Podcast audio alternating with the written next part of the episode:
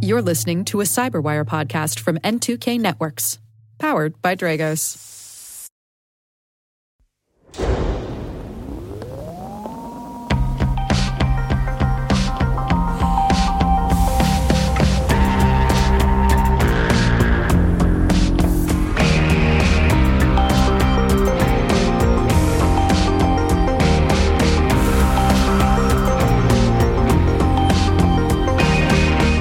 It's April 5th, 2023, and you're listening to Control Loop. In today's OT cybersecurity briefing, the Vulkan Papers. The Cyberspace Solarium Commission recommends that CISA set up a testbed to improve maritime cybersecurity. Dragos' CEO on critical infrastructure cybersecurity. The JCDC's pre ransomware notification efforts. Today's guest, Mike Hoffman, is technical leader for global services at Dragos and a SANS instructor. Mike will be discussing challenges carrying vulnerability management. In the Learning Lab, Dragos' VP for Product and Industry Market Strategy, Mark Urban, concludes his two part discussion about industrial cyber threat intel and collective intelligence with Seth Lacy, who's a principal threat hunter at Dragos.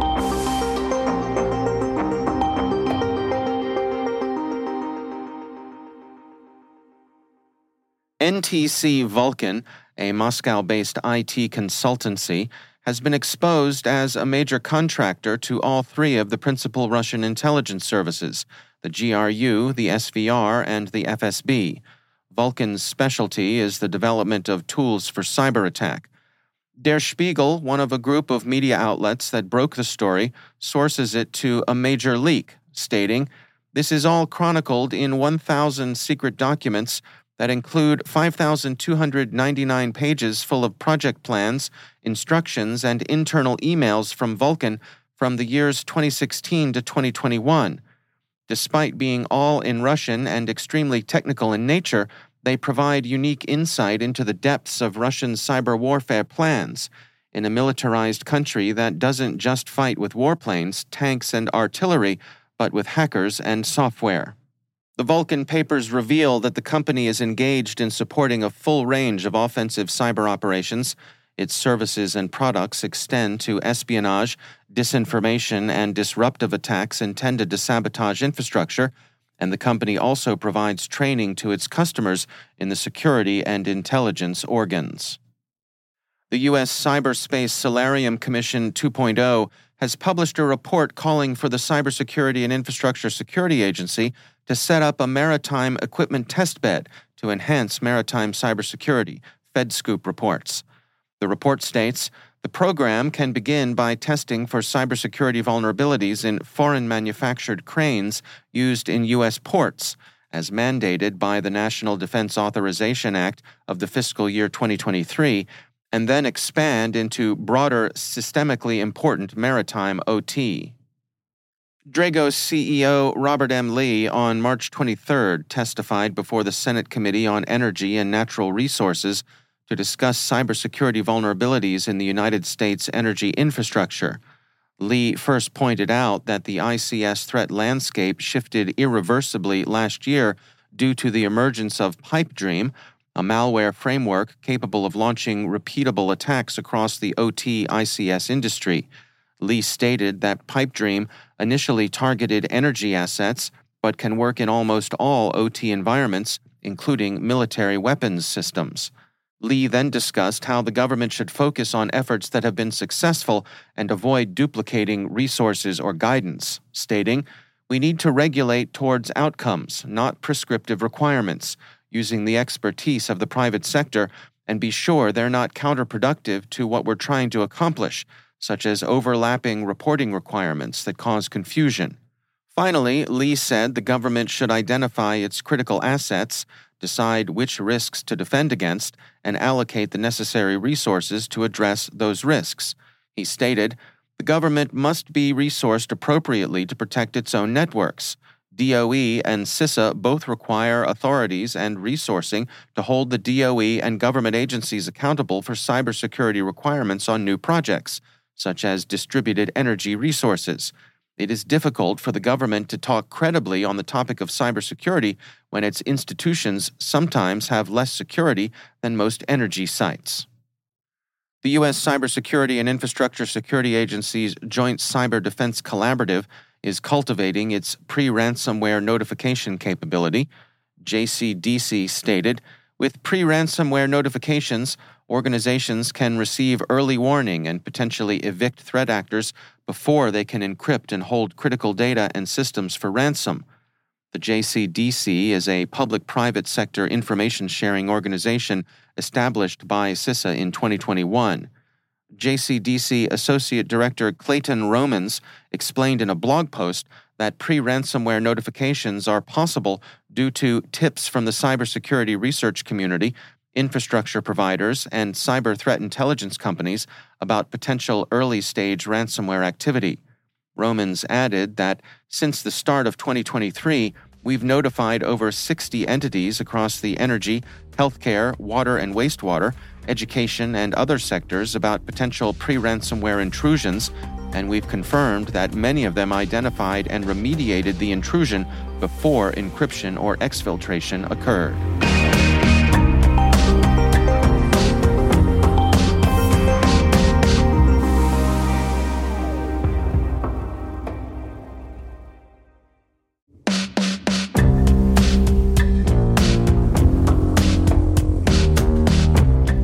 Mike Hoffman is technical leader for global services at Dragos and a SANS instructor.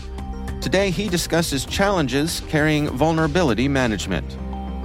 When I think about uh, vulnerability management, um, especially in the OT side, uh, you know, a lot of times we we often consider um, you know vulnerability as something some weakness in a system, and and a lot of times we we like to classify vulnerability as, as something that's that's the same throughout the environment. And and the thing is though is when you consider OT sites and, and systems, um, a vulnerability in one system, uh, depending upon how that system is used and so forth, may not be the same throughout the, the entire environment. So it's it's very much um, you know we have to really take that step back and understand how systems are actually being used, where they're being used at, uh, to understand a vulnerability a little bit more holistically think context is often extremely key um, when we think about this. Um, one vulnerability is not the same as the other, and, and one system and how it's used is not the same as the other. So is this a matter of you know the the same vulnerability in a system that's keeping track of how many snacks there are in a vending machine is has a different potential impact than the same vulnerability with a, a system that's keeping an eye on a turbine? Yeah, exactly and, and that's one of the challenges i think. So if we take a step back from this a little bit when we consider vulnerability management oftentimes we we think about vulnerabilities as it, it's a patch. It's something that some researchers found some you know a company may has discovered this this vulnerability to a piece of software or hardware or even firmware. And and oftentimes um, you know we, we like to again treat these as the same. So normally when people think about vulnerabilities we're all used to patching our phones, patching our computers. I mean, everybody's familiar with this idea of keeping our systems up to date, latest and greatest, um, you know, features and so forth. Uh, the challenge is, though, is when we think about this and when we apply that back and we pull it back down to OT, those systems sometimes can be patched, sometimes they can't.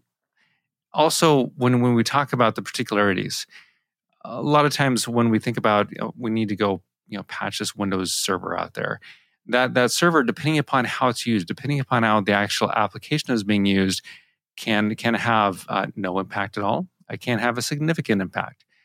A lot of times, when we think about some of our systems, may they may be used for remote access on, on a Windows server, or it could be for a file transfer s- solution.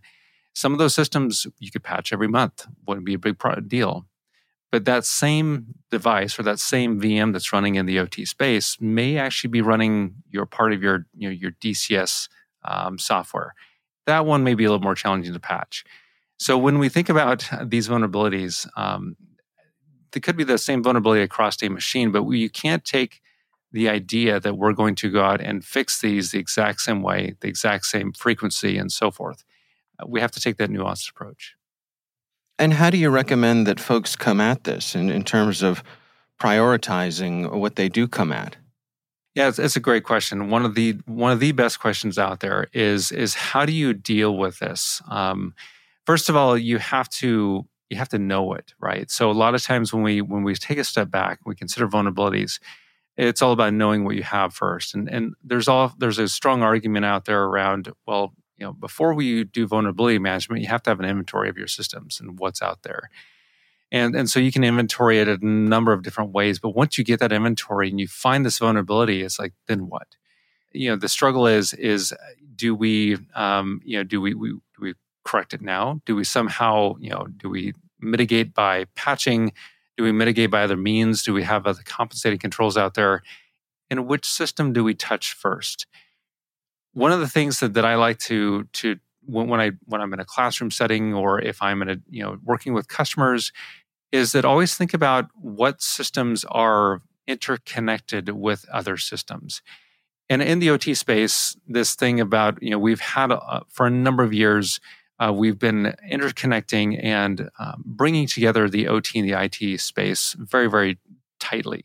I would say you look at a lot of industries out there, you'll have um, you know you have recipe movement, you'll have custody transfer measurements, you have environmental measurements, all kinds of things. You talked about your little snack machine.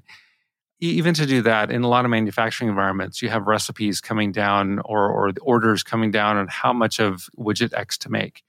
That is all interconnected, and those systems that are are transferring data and information back and forth to the IT space are the ones that are actually the most exposed. So this the idea of exposure is very important when you think about vulnerabilities. What systems could be impacted first? What systems are more vulnerable to external business side or even cloud connected systems? Those are the systems that I would want to consider first and patch first and or mitigate first. After that, when you think about the, the space, the further you go down in the networks, there's already compensating measures in place there or should be. And if not, we need to look at other things that we can do to detect certain type of activities. I'm wondering. I mean, do you have a, a certain amount of uh, you know, sympathy for folks who are who look at their situation and they say, uh, "Better safe than sorry." You know, you know, going back to that that snack machine. You know, I'm gonna I'm gonna patch that anyway because it is connected to the to the greater whole, and I'd rather take care of it than and know that it's done than than not. Do you find that folks often approach things with that kind of a mindset? Absolutely, and and this kind of goes back to especially when you have um, you know companies that with their their OT teams you know coming coming together, maybe sometimes even being um, you know driven from the IT side. The IT perspective, it's always patch often and, and patch fast. Uh, when, when a vulnerability hits, you, you know the first thing they do is they go scan their environments from maybe a vulnerability scanner using endpoint agents scan, quickly assess where they're at, and then patch it as fast as you can. Taking that same mindset in the OT space, it's kind of like you you said, it's better safe than sorry. Well, we should just patch as fast as we can, or or you know the, maybe the the the risk of unpatching, you know, it's something that we don't know. So it, you know, patch is something that we can do, and so I actually did this in a, a, prior role that I was at, working at a plant. Is is is there's so much pressure at that time to to go patch our systems. And it felt like that's all I did for uh, you know 70 80% of my time was out patching all the time. And the problem with that is is sometimes there's so much focus on keeping our systems patched and so forth that first of all there's only so much time in a day. There's so many resources. And is that really the most effective use of your resources to constantly patch? Also, there's there's oftentimes, and this is actually you know being seen in you know like Dragos Year in Review reports and so forth, that not all patches correct the, the actual root cause solution. So we may be thinking that we're correcting something when we're actually not, or not fully correcting something. And then the patch can break something. So a number of years ago, and this has actually happened multiple different times, a little communication protocol called OPC that relies on DCOM. Microsoft has historically been fixing a lot of some vulnerabilities within DCOM. But the problem is, is, is folks have in the past implemented this maybe incorrectly or insecurely. And, and so as these patches are have been applied, DCOM breaks. That means your interconnectivity between different systems break. A lot, a lot of plant disruptions and so forth. So patching has a great chance of breaking a lot of our older ICS applications. And so we have to be very, very careful about this mindset that yeah, we might be fixing this small securities problem, but we may be creating a huge impact to our plant production and so forth. So there's there's always a give and take here.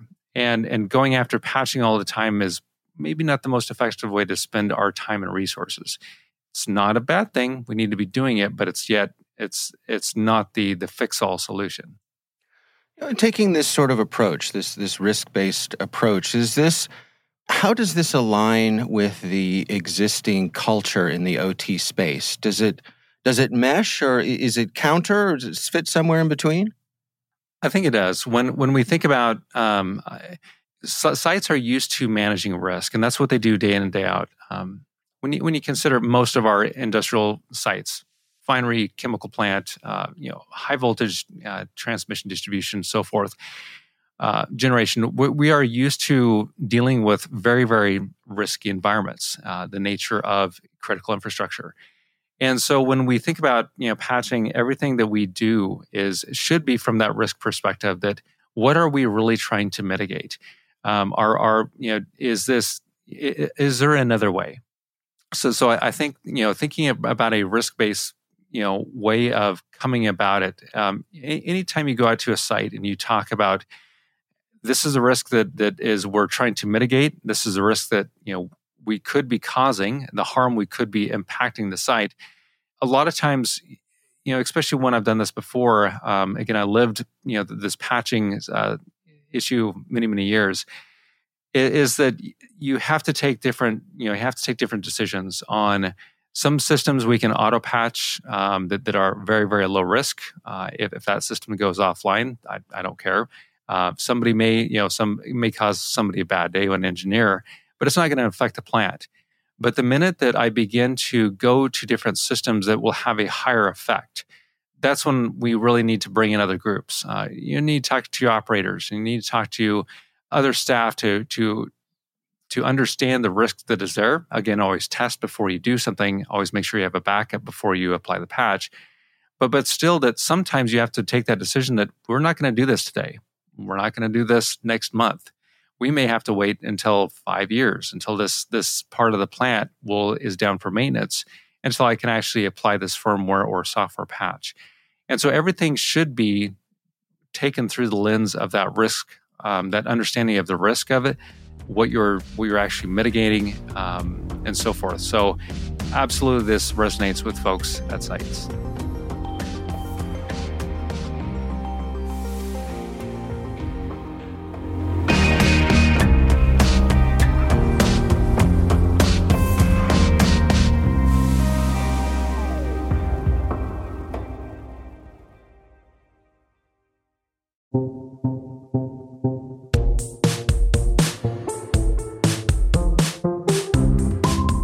In today's Learning Lab, Dragos' VP of Product and Industry Market Strategy, Mark Urban, concludes his two part discussion about industrial cyber threat intel and collective intelligence with Seth Lacy, who's a principal threat hunter at Dragos.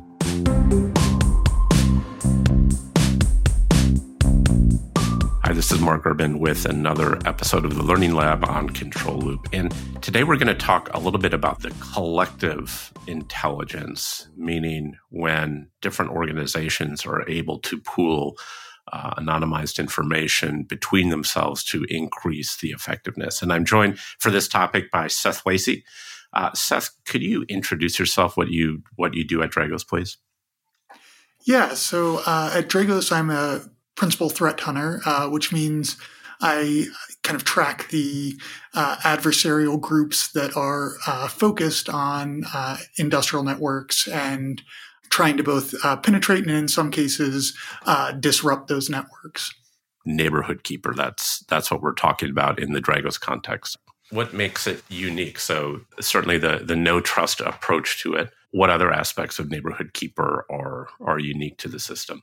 Yeah, so I, I, think another interesting thing that that no trust approach allows is that that trusted advisor uh, uh, part that I discussed, um, which I think is a really important and unique aspect of the program because you know, it allows the participation of these trusted advisors that if the information was more detailed, if if identities weren't stripped out of the data, might not you know be as possible for them to participate right? And so by having their participation the ISACs, the CERT, some government partners, um, it, it allows the advisors to disseminate information on threats, trends, and uh, maybe research they've conducted to the broader neighborhood keeper community.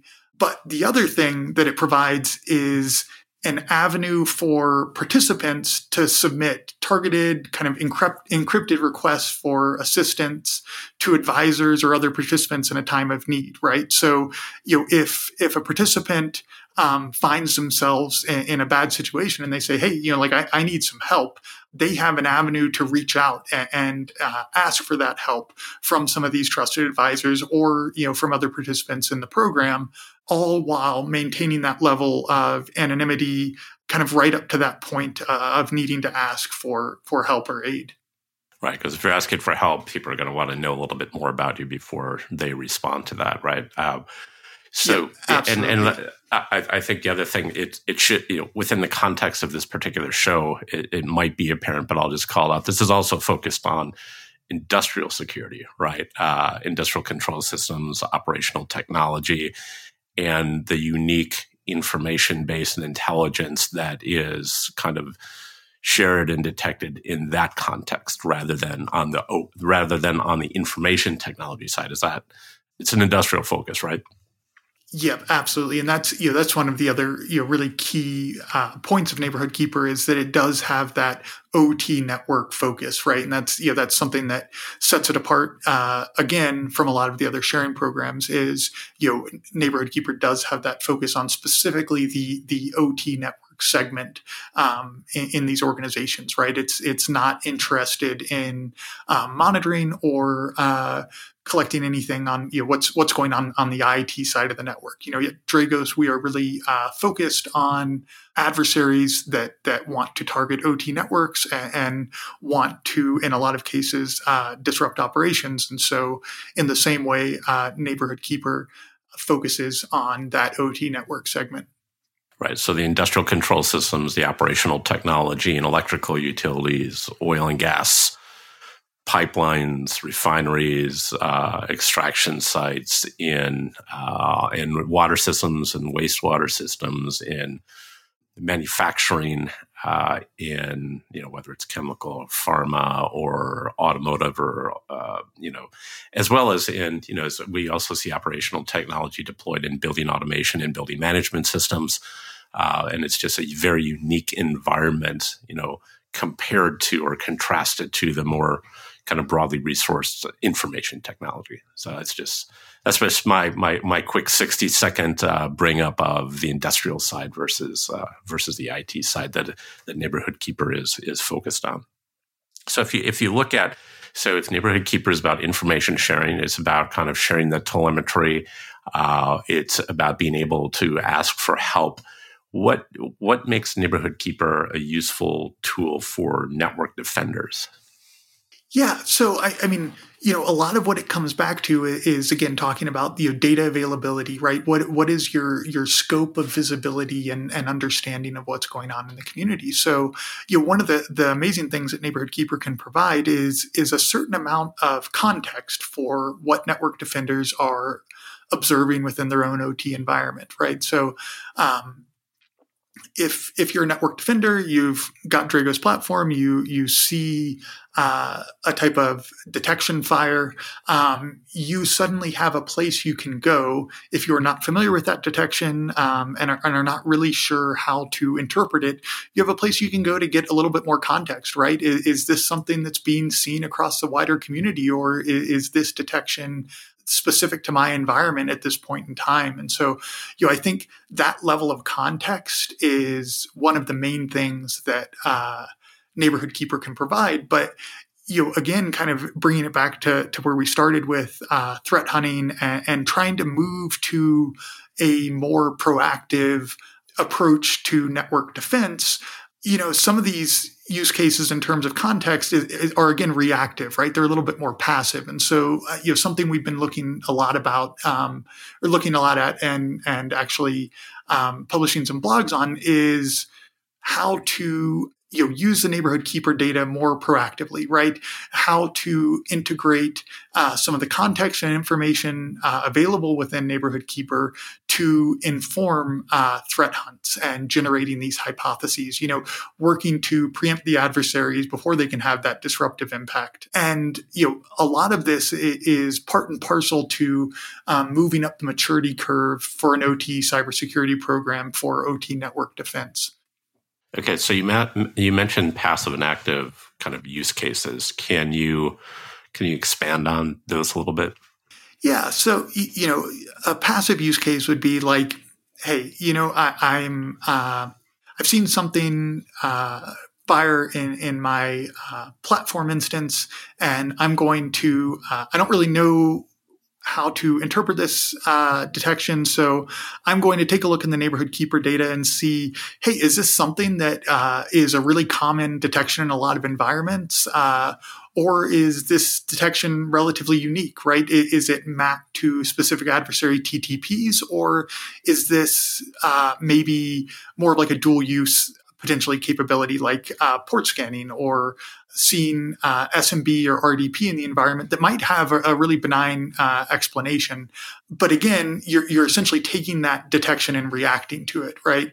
One thing you know, we're, we're trying to encourage and kind of you know give participants uh, some food for thought in, in terms of how to use the data actively is you know how do I get in front of the adversary, right? How, how do I get from reacting uh, to the adversary in my environment to instead maybe trying to preempt the adversary, right? So an example of this might be, hey, you know, I'm I'm instead of taking a detection that I've seen within my own environment, I'm going to go kind of proactively look at what's going on in Neighborhood Keeper, right?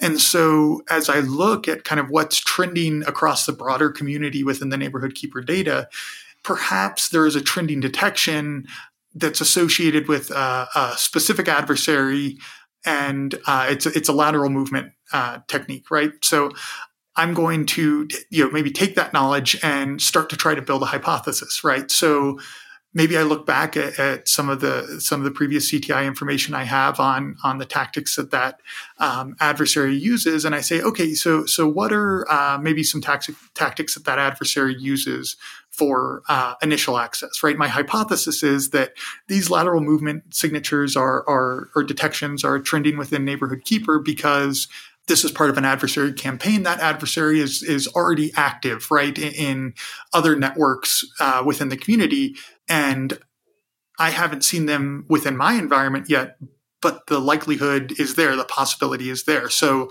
I want to really understand uh, in the past what that adversary has done for initial access and start developing some hypotheses based on my knowledge of my network, my network topology, how that actor might uh, try to gain initial access to the OT segment of my network. And so I'm going to go look at things like engineering workstations, jump boxes, and, and see if I can find that adversary before they're trying to move laterally within the OT network, maybe when they're, they're just gaining initial access to that OT network segment and, and, hopefully preempt them before they have an opportunity to gain a foothold or, or much less, uh, you know, have some kind of impact or uh, disruption to operations. So, so passive is, is seeing something in your own environment and reacting to that and, and leveraging Neighborhood Keeper to kind of see if there's a prevalence out in the world. And if you change to active, then it's like, hey, let me go look at what's happening in, in my broader community. Let me take some indications from there. Now let me go look and scrub my own environment and more actively kind of hunt within there. Two good, interesting kind of use cases for for the technology on kind of the defender side of it. Uh, if, if you look through the lens of threat intelligence generally and threat hunting specifically, what what was the motivation of building this really? Yeah, you know, I, I think you know, the the motivation uh, obviously for Neighborhood Keeper was was just to build this environment where uh, uh, data could be be shared in a way, particularly on specifically the OT network segment, that just hasn't been possible in the past, right? Because of those privacy and regulatory concerns. And so, you know, as we we've developed Neighborhood Keeper and, and, thought about it, you know, one of our main goals is, is to be a, a partner on the journey, right? And and to help organizations, you know, mature their OT cybersecurity program as a whole. And, and so this is in our mind kind of, kind of part and parcel to that, right? Is how do we integrate Neighborhood Keeper into that journey and um, demonstrate ways that uh, the data within Neighborhood Keeper can help you move along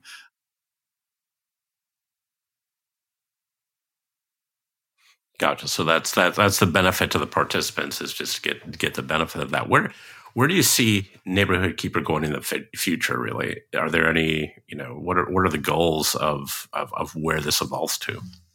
Yeah. So you know, uh, another aspect of this is having participants use this data in, in, an active way, you know, being in the neighborhood keeper portal, digging through uh, all the information that's available there, you know, just like just like a neighborhood in the real world, right, or any community, um, having a more active participant base just makes the community stronger, right? Uh, and so, I, you know, I think the goal moving forward is obviously to continue to grow the the size of the community, the the size of the participant pool. Uh, you know, as they say, you know, knowledge and data are, are power, and so you know, the broader uh, that participant base is, then the stronger the community as a whole can be, right? And and so with things like the the trusted advisors and um, you know some of these more uh, proactive approaches to defense and using neighborhood keeper data, the more people we have participating, the more people we have engaged,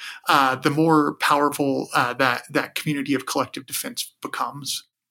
Seth Lacy, uh, ladies and gentlemen, uh, Seth, a uh, threat hunter focused on industrial here at Dragos and talking about not only threat hunting and threat intelligence, but collective defense with Neighborhood Keepers. Seth, thanks very much for enlightening us about this today. No, thanks for the opportunity. I, I really enjoyed talking about it.